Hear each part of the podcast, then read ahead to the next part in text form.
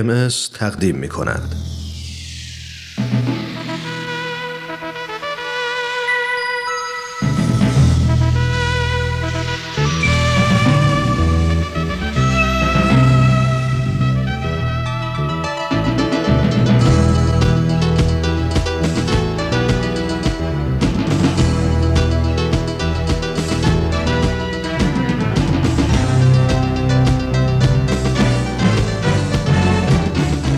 پیام دوست، برنامه‌ای برای تفاهم و پیوند دلها.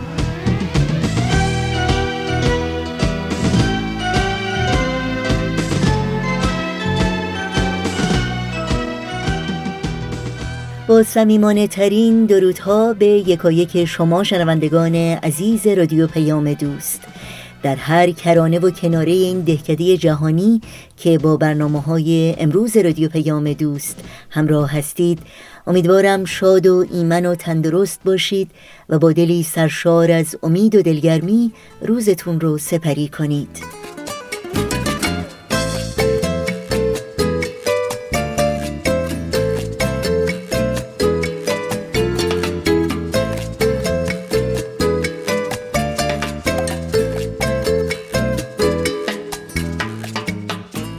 نوشین هستم و همراه با همکارانم میزبان این پیام دوست.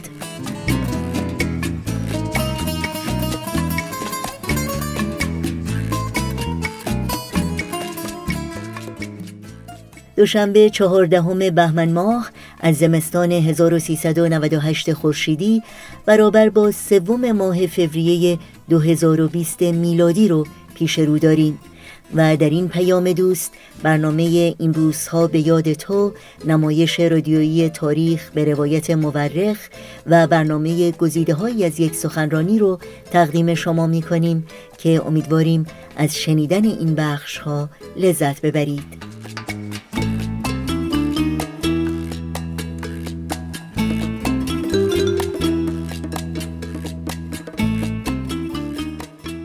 با ما هم حتما در تماس باشید و نظرها و پیشنهادها و پرسشها و انتقادهای خودتون رو مطرح کنید.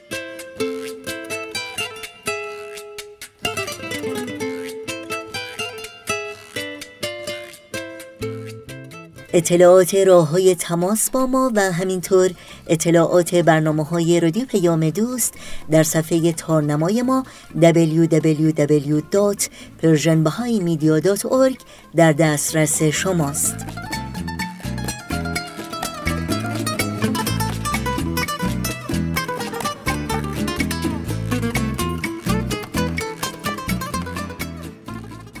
در شبکه‌های اجتماعی هم برنامه‌های رادیو پیام دوست رو زیر اسم Persian بی ام اس جستجو بکنید و با ما در تماس باشید. البته آدرس تماس با ما در کانال تلگرام هست ات پرژن بی ام اس کانتکت. این صدا صدای رادیو پیام دوست، با ما همراه باشید.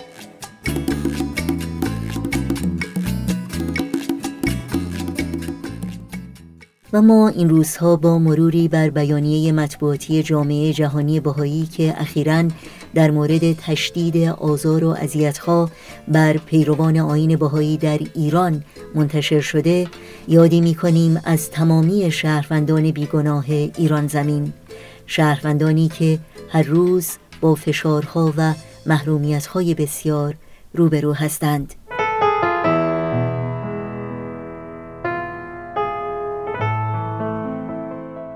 در بیانیه مطبوعاتی جامعه جهانی بهائی با عنوان بهائیان به دلیل راستگویی در مورد ایمان خود مجازات میشوند میخوانیم: جامعه جهانی بهائی عمیقاً نگران افزایش آزار و اذیت مقامات حکومتی علیه جامعه بهائی ایران در ماه‌های اخیر است، به ویژه تصمیمات بسیار نگران کننده بعضی نهادها که بر سرنوشت بهائیان سراسر کشور تأثیر می‌گذارد.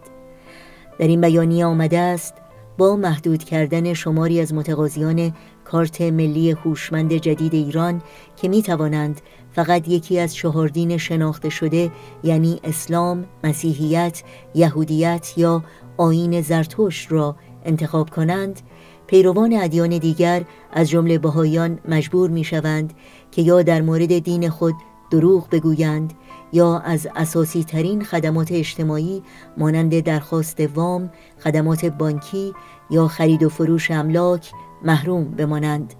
آموزه های بهائی بهائیان را به صداقت و راستگویی فرا میخواند و آنان درباره باورهای خود به دروغ متوسل نمیشوند.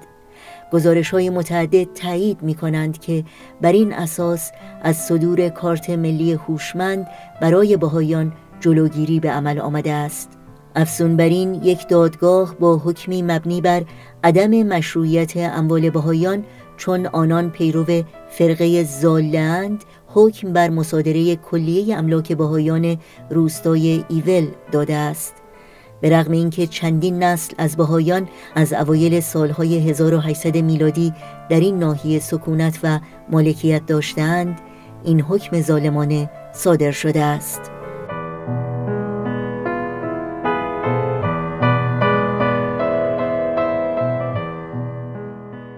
این بیانیه ادامه می دهد: تنها در سه ماه گذشته ده ها نفر از بهائیان بازداشت و ده ها بهائی دیگر به دلیل باورهای دینی خود مشمول محکومیت هایی شدند که جمعاً شامل نزدیک به صد سال زندان می شود. در ماه جاری میلادی بهائیان با احکام زندان ده سال و بالاتر روبرو شدند و در موردی طلاهای مغازه یک جواهرساز بهائی در دستور توقیف و مصادره قرار گرفته است.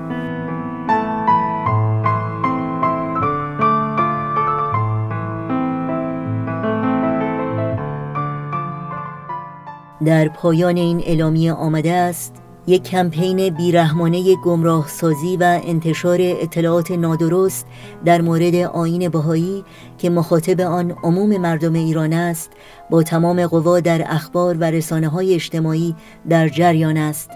تنها در سال دو هزار و نوزده هزاران مورد تبلیغات بر ضد آیین بهائی منتشر شده است. بخش کوچکی از این گونه مطالب در سایت خانه اسناد بهائی ستیزی در ایران بهائی پرسیکیوشن آرکایوز دات اورگ در دسترس عموم قرار دارد.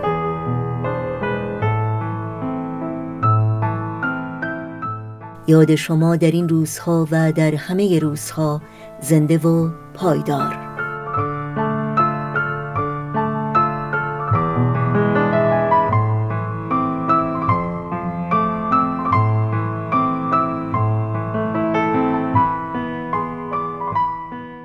روز روز دوشنبه است و شما شنوندگان عزیز رادیو پیام دوست هستید و برنامه این روز و این ساعت ما هم نمایش تازه‌ای است از مجموعه تاریخ به روایت مورخ که گروه نمایش رادیو پیام دوست تقدیم می‌کنند. با هم بشنویم.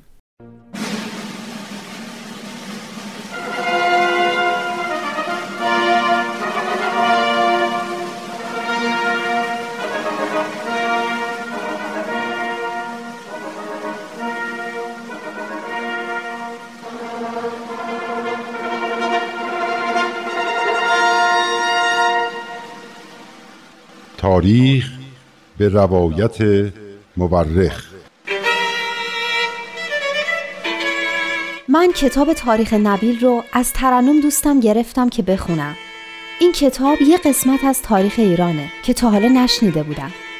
کتابو که باز کردم، خود نبیل که اونو نوشته شروع کرد با من حرف زدن. خیلی عجیب بود ولی خیلی هم برام جالب بود. این تاریخ یه بخش از کاری از گروه نمایش رادیو پیام دوست.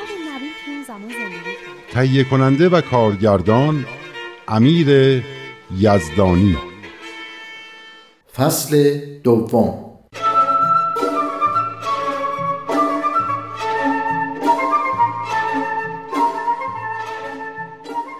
حالا میفهمم که چرا هنوز بعد از گذشت نزدیک به دویست سال نام و خاطره طاهره در ذهن مردم ایران زنده است. واقعا که زن بسیار شجاع، خارق‌العاده‌ای بوده. شجاع، باهوش، عالم، خالص، پاک، نجیب، زیبا، شاعر. از همه نظر سرآمد بوده. به نظرم طاهره مثل یه ستاره دنباله‌دار زیبا پرنور بوده که به سرعت از آسمون ایران گذشت و دو قرنه که همه توی شگفتیش موندن.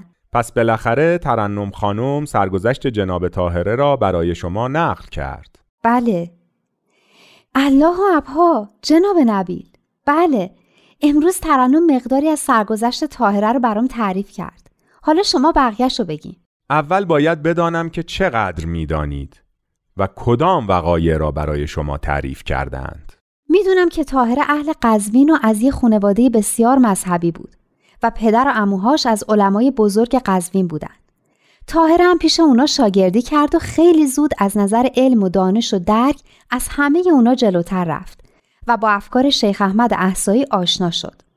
اون از طرفدارای شیخ احمد و سید کاظم بود تا به حضرت باب ایمان آورد و شد یکی از حروف حق، یعنی یکی از هجده نفر پیروان اولیه حضرت باب. طاهره اولین زنی بود در ایران و شاید حتی در جهان که حرف از رهایی زنان از قید خرافات و سنت‌های ظالمانه زد و کشف حجاب کرد. می‌خواهید بگویید ترنم خانم واقعه بدش را هم برای شما تعریف کرد؟ ترنم تا اونجا تعریف کرد که شوهر طاهره به بهونه خونخواهی پدرش که توسط میرزا صالح کشته شده بود نقشه قتلش را داشت. اما طاهره به کمک یکی از بانوان بابی و به دستور و تدبیر حضرت بهاءالله از زندون خونگی فرار کرد و به تهران و به منزل حضرت بهاءالله رفت.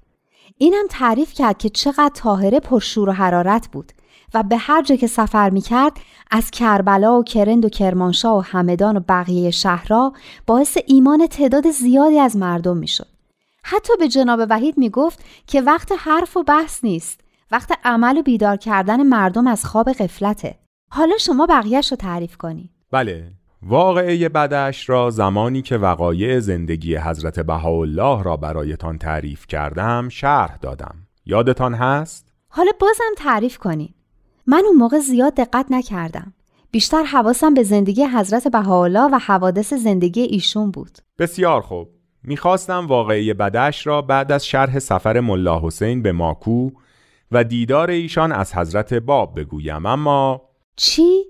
ملاقات ملا حسین و حضرت باب؟ یعنی ملا حسین به ماکو رفت؟ میگم اصلا به همون ترتیبی که خودتون میخواستین بگین. واقعه بعدش رو میذاریم برای بعدش. بسیار خوب. برمیگردیم به ماکو تا از سفر قهرمان محبوب شما بگوییم.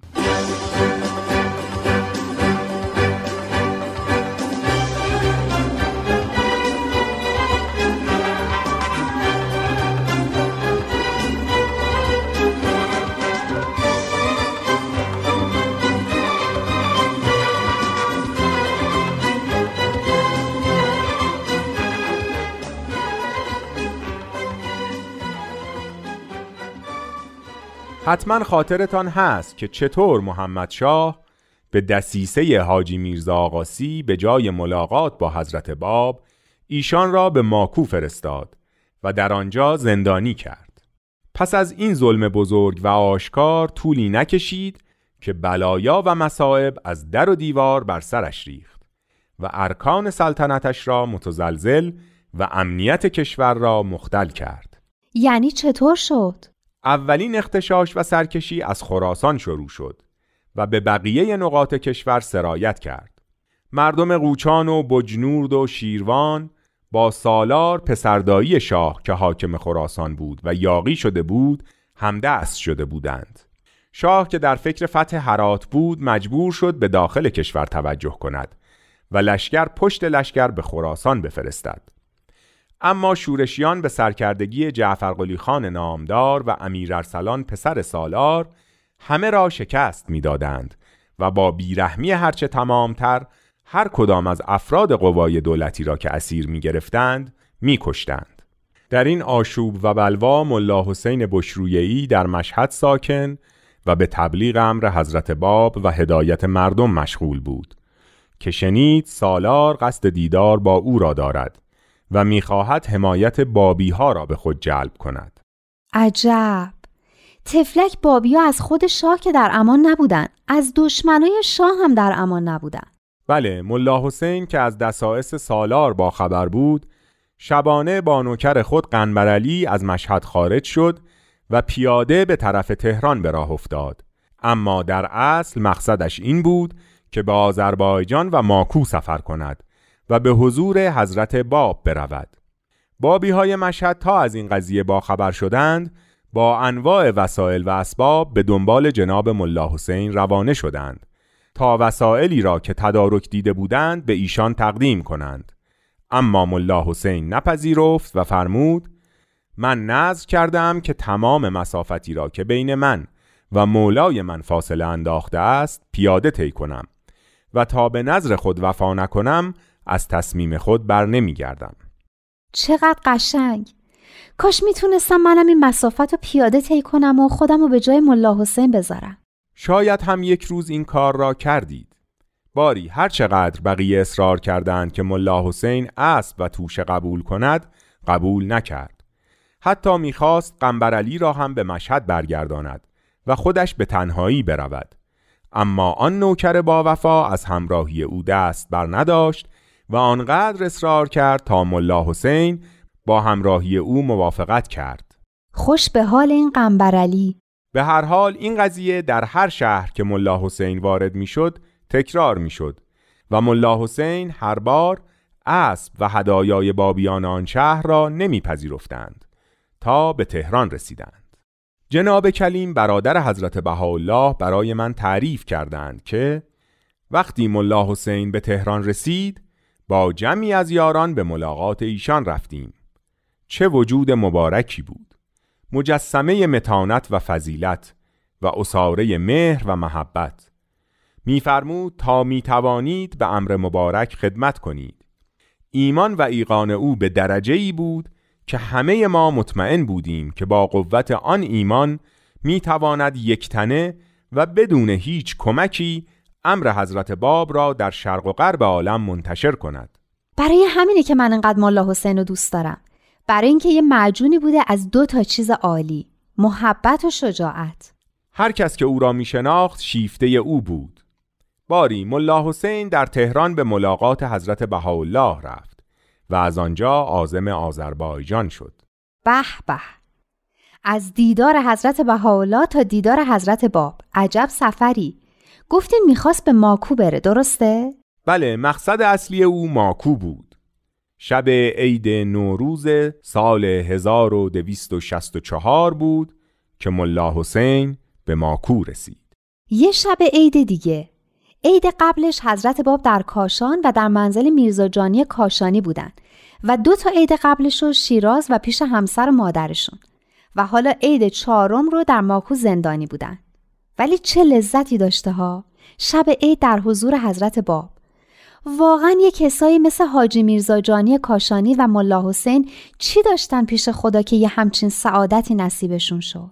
اینکه خالصانه حاضر به فدا کردن جان در راه محبوبشان بودند و هر دو هم عاقبت جانشان را فدا کردند.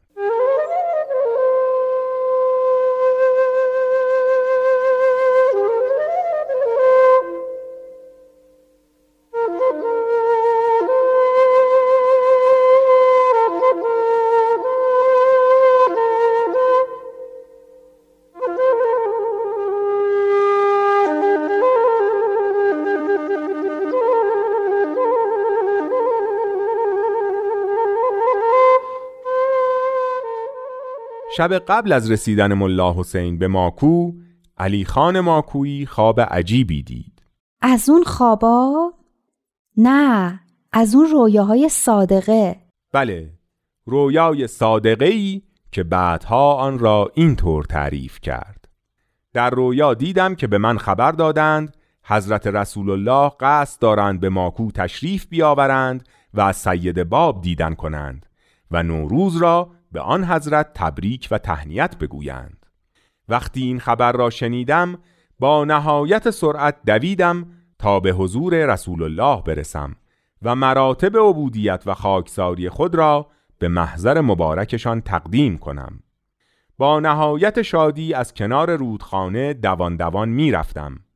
بعد از اینکه از میدان دور شدم به پلی رسیدم. دیدم دو نفر دارند به طرف من می آیند. فهمیدم که یکی از آنها حضرت رسول و یکی دیگر از یاران با وفای اوست. واقعاً خواب عجیبی بوده. بله، علی خان تعریف کرده که با سرعت دویدم که خود را به پای ایشان بیاندازم و دامن عبایشان را ببوسم که از خواب پریدم. از خواب که بیدار شدم شادی و سرور سراپای مرا گرفته بود. احساس می کردم در بهشت هستم. مطمئن بودم که آنچه دیدم رویای صادقه بوده است. برای همین بلند شدم، وضو گرفتم و نماز خواندم و بهترین لباسهای خود را پوشیدم. عطر و گلاب زدم و تصمیم گرفتم پیاده به همان نقطه‌ای که در خواب حضرت رسول را دیده بودم بروم. حتی به یکی از نوکرها گفتم سه رأس از بهترین اسب‌ها را زین و یراق کند و از دنبال من تا سر پل بیاورد. حدود طلوع آفتاب بود که تنها از خانه بیرون آمدم و از شهر بیرون رفتم و از کنار رودخانه به طرف پل راه افتادم. هنوز به پل نرسیده بودم که ناگهان از دور منظره‌ای را دیدم و تعجب سراپای مرا گرفت. دیدم همان دو نفری را که در خواب دیده بودم به طرف من می آیند. یکی جلو و دیگری به دنبال او می آمد.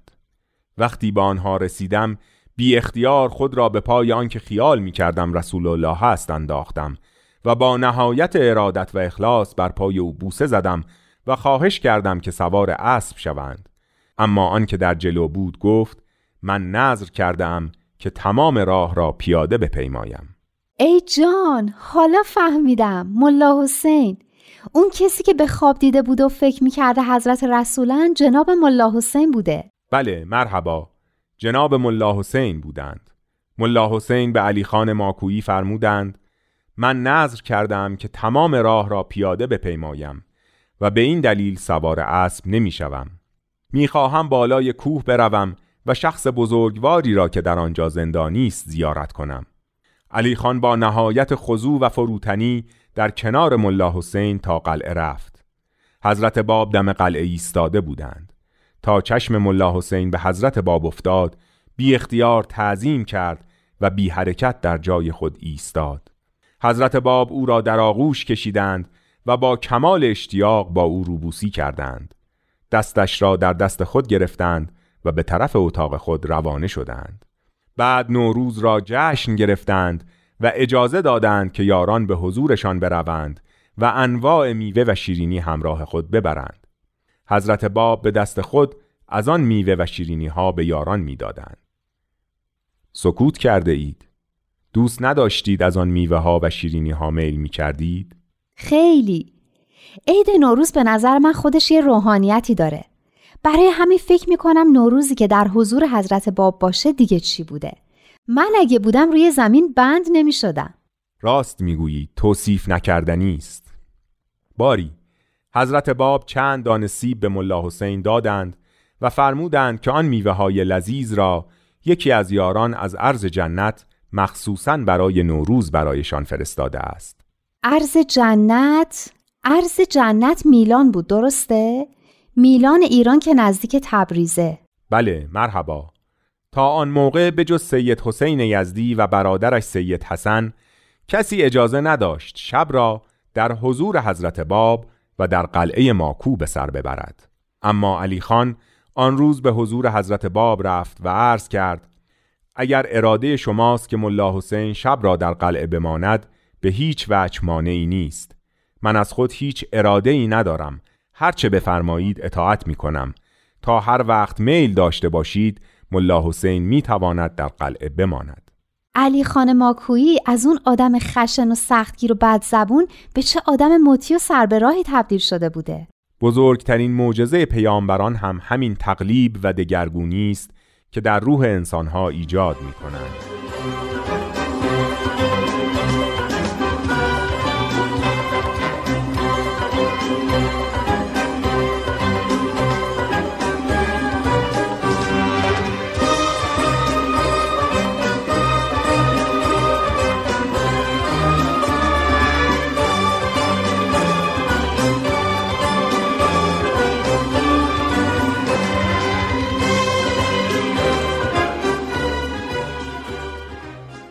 باری، یاران حضرت باب پشت سر هم و دسته دسته به ماکو می آمدند و بدون هیچ مانعی به حضور ایشان می رفتند. به به، چشم حاجی میرزا آقاسی روشن که فکر میکرد پیروان ایشون جرئت نمیکنن پا به منطقه سنی نشینی بذارن که دشمنی کهنه با شیعه ها دارن.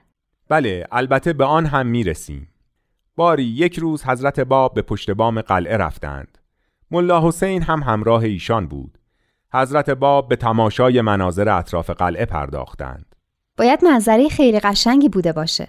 بله، به خصوص که از پشت بام قلعه رود عرص و مسیر مارپیچ آن به خوبی پیدا بود. حضرت باب به ملا حسین فرمودند: این همان رود و ساحل آن همان ساحلی است که حافظ در شعر خود به آن اشاره کرده و گفته: ای صبا گر بگذری بر ساحل رود عرس، بوسه زن بر خاک آن وادی و مشکین کن نفس. بیت سلما را که بادش هر دم از ما صد سلام، پر نوای ساربانان بینی و آهنگ جرس. چه قشنگ، معنیشو هم بگی. صبا که باد و نسیمی است که از شرق می‌وزد. شاعر به نسیم صبا میگوید: اگر از ساحل رود عرس گذشتی، بر خاک آن بوسه بزن تا نفست خوشبو شود. بیت سلما را که هر لحظه بر آن صد سلام میفرستیم، از صدای شتربانان و زنگ کاروانها پر سر و صدا خواهی دید. در این ابیات حافظ از قرنها قبل به اهمیت و تقدس ساحل رود عرس اشاره می‌کند که مقدر بوده قدمگاه حضرت باب شود. اون وقت بیت سلما کجاست؟ نقطه ایست نزدیک چهریق که ترک‌ها به آن سلماس می‌گویند. پس حافظ هم از زندانی شدن حضرت باب در قلعه ماکو خبر داد و هم از چهریق. بله، حضرت باب به ملا حسین فرمودند: روح القدس گاهی به زبان شعرا سخن می‌گوید و مطالبی به زبان آنها جاری می‌شود که اغلب خودشان هم مقصود اصلی و منظور واقعی را نمی‌دانند. این شعر هم از آن جمله است که به زبان شاعر جاری شده است. شیراز پرغوغا شود، شکرلبی پیدا شود، ترسم که آشوب لبش برهم زند بغداد را. معنی حقیقی این شعر هنوز پنهان است و در سال بعد از هین روشن و آشکار خواهد شد. بعد این حدیث معروف را بیان کردند که ان لله کنوزن تحت العرش مفاتیحها السنة الشعراء. یعنی چی؟ یعنی اینکه به راستی که خداوند گنج‌هایی نزد خود دارد که زبان شعرا کلید آنهاست. اون شعر شیراز پرغوغا شود و قبلا برام گفته بودین. اما این که حضرت باب میگن که در سال بعد از هین معنیش معلوم میشه یعنی چی؟ هین را به حروف ابجد که حساب کنیم میشود شصت و هشت. پس سال بعد هین میشود چه سالی؟ شصت و نه. آفرین، سال هزار و دویست و شصت و نه همان سالی است که در سیاهچال تهران وحی الهی بر حضرت بهاءالله نازل شد. یعنی گفتن که معنی این شعر در سال هزار و دویست و شصت و نه معلوم میشه. اما بازم نفهمیدم. این بیت شعر به دو شهر شیراز و بغداد و در حقیقت به دو ظهور الهی حضرت باب و حضرت بهاءالله که در این شهرها سکونت کردند اشاره دارد. ظهور حضرت باب که واقع شده بود و وقتی ظهور حضرت بهاءالله در سنه بعد هین یعنی در سال هزار و دویست و شصت و نه صورت می گرفت، معنی این شعر کامل می شد. آهان، حالا فهمیدم. ببخشی، یه خورده گیج شده بودم. حالا بقیه‌شو تعریف کنین. بله، حضرت باب به ملا حسین فرمودند: روزهای اقامت شما در اینجا نزدیک است تمام شود. رود عرس را که دیدی، اگر ممکن بود که بیش از این با من باشی، بیت سلما را نیز به تو نشان می دادم. یعنی همون چهریق که قرار بود توش زندانی بشن. بله، مرحبا. خب کجا بودیم؟ ببخشین که حرفتون رو قطع کردم. اونجا بودیم که حضرت باب روی پشت بام قلعه با ملا حسین صحبت می‌کردن. بله، حضرت باب یک یک وقایع آینده را برای ملا حسین بیان فرمودند و به او سفارش کردند که آنچه را شنیده به هیچ کس بازگو نکند و فرمودند به زودی ما را از این زندان به نقطه دیگری انتقال می‌دهند و تو در بین راه قبل از اینکه به مقصد برسی خبر انتقال ما را از ماکو خواهی شنید. حقیقت این بیان حضرت باب به زودی آشکار شد، زیرا کسانی که مراقب رفتار و اعمال علی خان بودند همه وقایع را به طور مفصل برای حاجی میرزا آقاسی نوشتند. پس یه کسایی هم مراقب علی خان ماکویی بودند که خودش قرار بود مراقب حضرت باب باشه. دست بالای دست بسیار بوده. بله، وقتی شما مقامی را نه به سبب شایستگی بلکه به سبب مهارت در سیاست بازی به دست آورده باشی و وقتی بدانی همیشه عده‌ای مترصد هستند که به همان وسایل تو را از مسند قدرت پایین بکشند، هرگز به هیچ کس اعتماد نمی کنی و برای دوست و دشمن مراقب می گذاری. کاش ایران ما طور دیگه اداره می شد.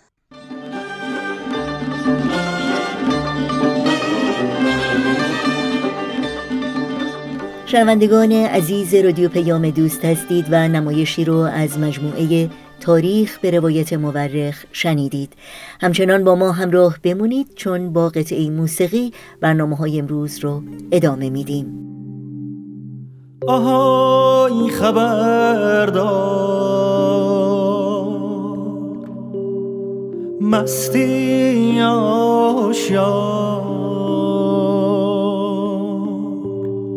خوابی یا بیدار، خوابی یا بیدار،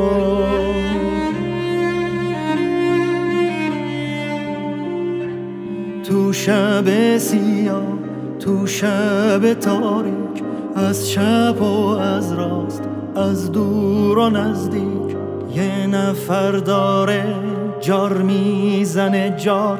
آهای غمی که مثل یه بختک رو سینه من شده ای آوار، از گلوی من دستاتو بردار، دستاتو بردار، از گلوی من، از گلوی من دستاتو بردار.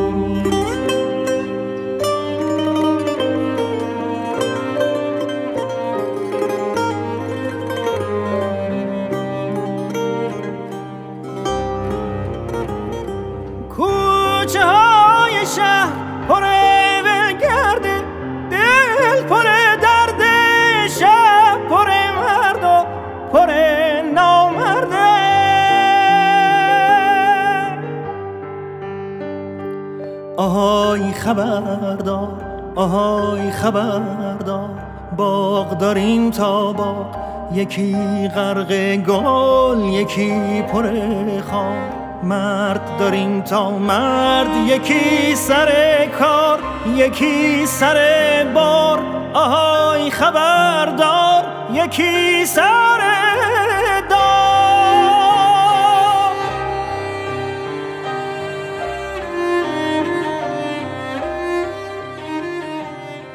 در برنامه امروز گزیده‌هایی از یک سخنرانی از رادیو پیام دوست. بخش اول گزیده‌هایی از سخنرانی دکتر کامیار علایی رو تقدیم می‌کنیم با عنوان خدمت به جامعه بشری بدون تعصب. دکتر کامیار علایی پزشک، پژوهشگر، استاد دانشگاه و کارشناس بین‌المللی بهداشت و پایه‌گذار کلینیک‌های مثلثی در جلوگیری از اعتیاد و گسترش بیماری ایدز در ایران هستند و این سخنرانی رو در بیست و دومین همایش سالانه انجمن ادب و هنر ایران که چندی پیش در شهر لندن در انگلستان برگزار شد ایراد کردند. با هم بشنویم.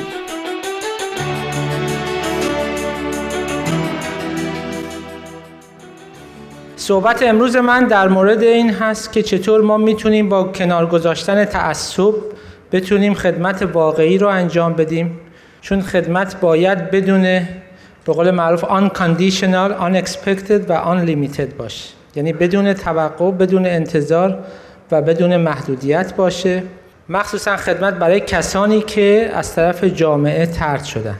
و صحبت امروز ما در مورد افرادی هست که مبتلا به بیماری‌هایی مثل اعتیاد و ایدز شدن. اگر شما به آمارها نگاه کنین، بر اساس گزارش سازمان ملل، در حالی که وضعیت اچ آی وی ایدز در خیلی از کشورها، حتی در کشورهای آفریقایی که منشأ اصلی اچ آی وی از اونجا بود، در حال کاهش هست، در کشورهای خاورمیانه از جمله ایران در حال افزایش است، به طوری که در ده سال گذشته میزان موارد جدید شناسایی بیش از پنجاه درصد افزایش پیدا کرده.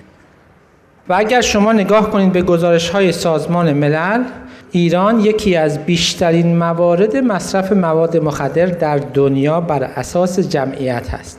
یعنی اگه ما تعداد موارد معتاد رو به تعداد کل جمعیت تقسیم کنیم، ایران بالاترین میزان رو در دنیا داره. و وقتی که ما در مورد اعتیاد میگیم، در کنارش اعتیاد تزریقی هست و در نهایتش تزریق مشترک که یکی از نتایج تزریق مشترک ابتلا به بیماری‌های خونی مثل اید و هپاتیت هست. موردی که من میخوام بگم در مورد کرمانشاه هست. کرمانشاه همونطوری که میدونین یک منطقه هست، کردنشین هست، مرز مشترک هست با عراق. هشت سال جنگ بود بین ایران و عراق که از عوارض جنگ در واقع، در کنار اینکه خیلی از عزیزان کشته شدن، خیلی دچار ناتوانی شدن، اما در کنارش مسائلی مثل بیکاری، مثل اعتیاد، مثل افسردگی و اضطراب باعث شد که کرمانشاه یکی از بیشترین شهرهایی در ایران باشه که دچار مشکلاتی مثل اعتیاد و بیماری‌های خونی از جمله اچ آی وی ایدز شد. و ما همچون اصالتاً مال کرمانشاه هستیم، در واقع برنامه‌مون رو از کرمانشاه شروع کردیم. وقتی که در مورد اچ آی وی ایدز صحبت میشه، اولین مطالعه‌ای که ما انجام دادیم ببینیم که شایع‌ترین علت مرگ افراد مبتلا به اچ آی وی چی هست. در واقع اچ آی وی یک نوع بیماری هست که سیستم ایمنی دچار نقص میشه و شما انتظار دارید وقتی که ایمنی بدن کاهش پیدا میکنه، فرد دچار عفونت‌های مختلف میشه و در نهایت منجر به مرگ میشه. اما در ایران بیش از شصت درصد از موارد مرگ به دنبال خودکشی بود. یعنی این افرادی که میتونستن ده سال پانزده سال فرصت زندگی داشته باشن، تصمیم میگرفتن که در طی چند هفته یا چند ماه بعد از اینکه از وضعیت خودشون اطلاع پیدا میکردن، اقدام به خودکشی کنن. دلیل اصلیش چی بود؟ این بود که اینها از جامعه طرد میشدن. یعنی وقتی ما با اینها صحبت میکردیم، خیلی از اینها میگفتن که همسر ما ما رو ترک کرده، خانواده ما میگن تو مرد نیستی، تو کرد نیستی، تو جزء ما نیستی، تو انسان نیستی. خب و متاسفانه با تعصباتی که خود افراد داشتند، بلا فاصله به اینها برچسب‌هایی می‌زدند که حتماً فرد باید دچار یک مشکل اخلاقی باشه که مبتلا به بیماری باشه. و این مسئله نه تنها در بین جامعه بلکه در بین پزشک‌ها هم وجود داشت. یعنی خیلی از متخصصان عفونی که باید این افراد رو میدیدند، اینا رو نمیدیدند. خیلی از روانپزشکا که وظیفهشون این هست که با اینها صحبت کنن در مورد بحرانهای روحی، اینها رو قبول نمیکردند. و در واقع شما فکر کنین، مقایسه کنین یک فردی که مبتلا به سرطان هست، بلا فاصله خانوادهش، دوستاش، فامیلاش میان بهش توجه بیشتری میکنن. yes. میگن که بله این ممکنه چند سال دیگه بیشتر با ما نباشه، بیایم بیشتر بهش توجه کنیم. اما همین فرد که دچار بیماری اچ آی وی ایدز شده، به جای اینکه توسط عزیزانش حمایت بشه، طرد میشد.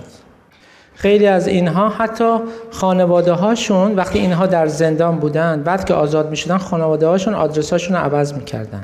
و وقتی ما با اینها صحبت میکردیم، میفهمیدیم که چقدر اینها در واقع دارن رنج میبرن. مخصوصا خانمها، خانمهایی که از همسرانشون گرفته بودن و همسرانشون چون اطلاع نداشتن فوت کرده بودن، اینها سالها بعد به هر دلیلی به بیمارستان مراجعه میکنن و متوجه میشدن مبتلا به اچ آی وی ایدز هستن. بلافاصله اعضای خانواده میگفتن تو حتما یک کار بعدی انجام دادن. یعنی به راحتی خودشون رو در مقامی میذاشتن که فقط قضاوت با خداست، ولی اینها به راحتی قضاوت میکردن و این افراد رو طرد میکردن. شنوندگان عزیز، برنامه گزیده‌هایی از یک سخنرانی از رادیو پیام دوست هستید. همچنان با ما همراه بمونید. بعد از لحظات موسیقی ادامه این برنامه رو با هم میشنویم.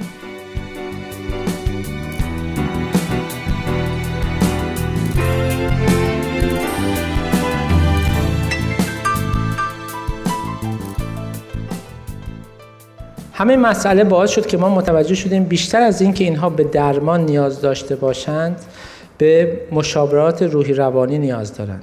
به همین خاطر بعد از ساعت‌های اداری ما می‌رفتیم به خانه‌های اینها سر می‌زدیم، بعضی مواقع تا دوازده شب یکی یکی با خانواده اینها صحبت می‌کردیم و می‌گفتیم که این عزیز هم مبتلا شده، هر کسی ممکنه مبتلا بشه. و بعد خانواده‌اش تو چطور با پسر ما دوست شدی؟ این پسر ما که معتاد، این که تو کنار خیابان می‌خوابه، این که زندانی هست.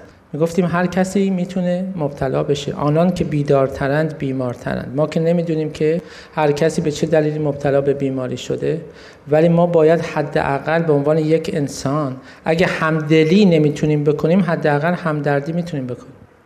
و همین مسئله باعث میشه که خیلی از اعضای خانواده احساس میکردن که اینها زود قضاوت کردن، خیلی از اینها متأثر می شدن و اینها رو قبول می کردن بیان به خانواده هاشون برگردن. و همین مسئله باعث می شد که قدم به قدم یک اعتمادی ایجاد بشه بین بیمارها و بین ما، و به جای اینکه رابطه ما رابطه پزشک و بیمار باشه، رابطه دوستی باشه. و همین رابطه دوستی قدم به قدم باعث شد که ما یک مرکزی رو درست کنیم. به جای اینکه بگیم مرکز ایدز، یعنی اینکه هر کسی که وارد این مرکز میشه حتما باید مبتلا به ایدز باشه، گذاشتیم کلینیک های مثلثی. به خاطر همین وقتی شما میگین کلینیک مثلثی هیچ کس نمیدونه خب یعنی چی. پس دیگه پیشگیری میکنیم از تعصب و قضاوتی که برای هر کسی که وارد این مراکز میشه ایجاد میکنیم. و علت مثلث هم چون ما سه رأس ما سه گروه هدف بودن: یک، افراد مبتلا به اچ آی وی ایدز، دوم، افراد مبتلا به اعتیاد، و سوم، افراد مبتلا به بیماری‌های آمیزشی. به همین خاطر ما اسم اینو گذاشتیم کلینیک‌های مثلثی که از طرف سازمان ملل به عنوان بهترین مدل در دنیا شناخته شد. همونطوری که می‌دونین در ایران فرق داره با کشورهای توسعه یافته مثل آمریکا و اروپا. اینجا شما یه ایده‌ای که دارین، یه پروپوزال می‌نویسین، پول می‌گیرین، بعد اجرا می‌کنین. در ایران برعکسه، شما ایده‌ای که دارید میاین اجرا میکنین، پولم ندارید، اگر شکست خوردین مشکل شماست، اگه موفق شدین موفقیت بقیه است. به همین خاطر ما مجبور بودیم خیلی از داوطلبان رو تشویق کنیم، افرادی که خانواده هاشون مبتلا بودند یا افرادی بودند که به نوعی در واقع متولد شدند از پدر یا مادری که مبتلا بوده، و از طریق کارهای داوطلبانه با همکاری برادرم و سایر دوستان اومدیم این مراکز رو انداختیم. در کنارش صبح‌ها برای خانم‌ها یک زمان مشخصی گذاشتیم که وقتی که صبح میان پرسنلی که اونجا بودن همه خانم بودن و یک احساس راحتی می‌کردن. در کنارش برنامه‌های آموزشی برای دانش آموزان گذاشتیم، چون همونطوری که می‌دونین هفتاد درصد جمعیت ایران زیر سی و پنج سال هستن و پنجاه درصدش بین بیست تا سی سال، یعنی در معرض خطر ابتلا به اعتیاد و عفونت‌های مثل اچ آی وی هستن. به خاطر همین ما برنامه‌های آموزشی رو در مدارس رو اندازی کردیم. خیلی مهمه. همونطوری که ما الان باور داریم که واکسن خیلی مهمه، ممکنه چهل پنجاه سال پیش میگیم وای من چجوری اجازه بدم بچم تزریق بش بشه واکسن بزنه، الان دیگه همه میخندن اگه ما این حرفو بزنیم. همین مسئله در مورد سلامت بهداشت جنسی و سلامت اچ آی وی ایدز خیلی مهمه، یعنی یک جوان قبل از اینکه وارد جامعه بشه باید آموزش ببینه، آموزش درست ببینه، و همین مسئله باعث بشه که وقتی که وارد جامعه میشه در واقع یک نوع واکسینه شده باشه. در کنارش اینجا ما با این شهردار صحبت کردیم، گفتیم این منطقه رو میشه به ما بدین. گفت که شما چیکار میتونین بکنین اینجا که به درد نمیخوره، ولی شما وقتی که جامعه هدفتو در واقع تشویق میکنی و اونها رو نه تنها اطلاع میکنی بلکه اینگیج میکنی، مشارکت میدی بهشون و اینا آنرشیپ پیدا میکنن که در واقع کار خودشونه، خودشون میتونن خیلی فعالیت‌های خوبی انجام بدن. به همین خاطر ما با اینها، مخصوصا اونایی که هوملس بودن، خونه‌هاشون از دست دادن، کار کردیم و اینها اومدن کلی چادر درست کردن برای کسایی که بی پناه هستن و بتونن این خدمات رو براشون ارائه بدن.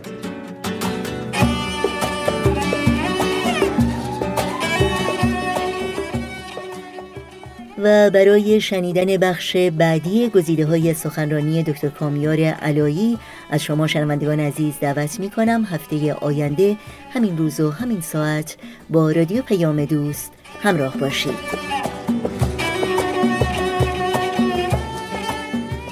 وقت خداحافظی است با شما شنوندگان عزیز رادیو پیام دوست، چرا که برنامه‌های این دوشنبه ما هم در همین جا به پایان میرسه.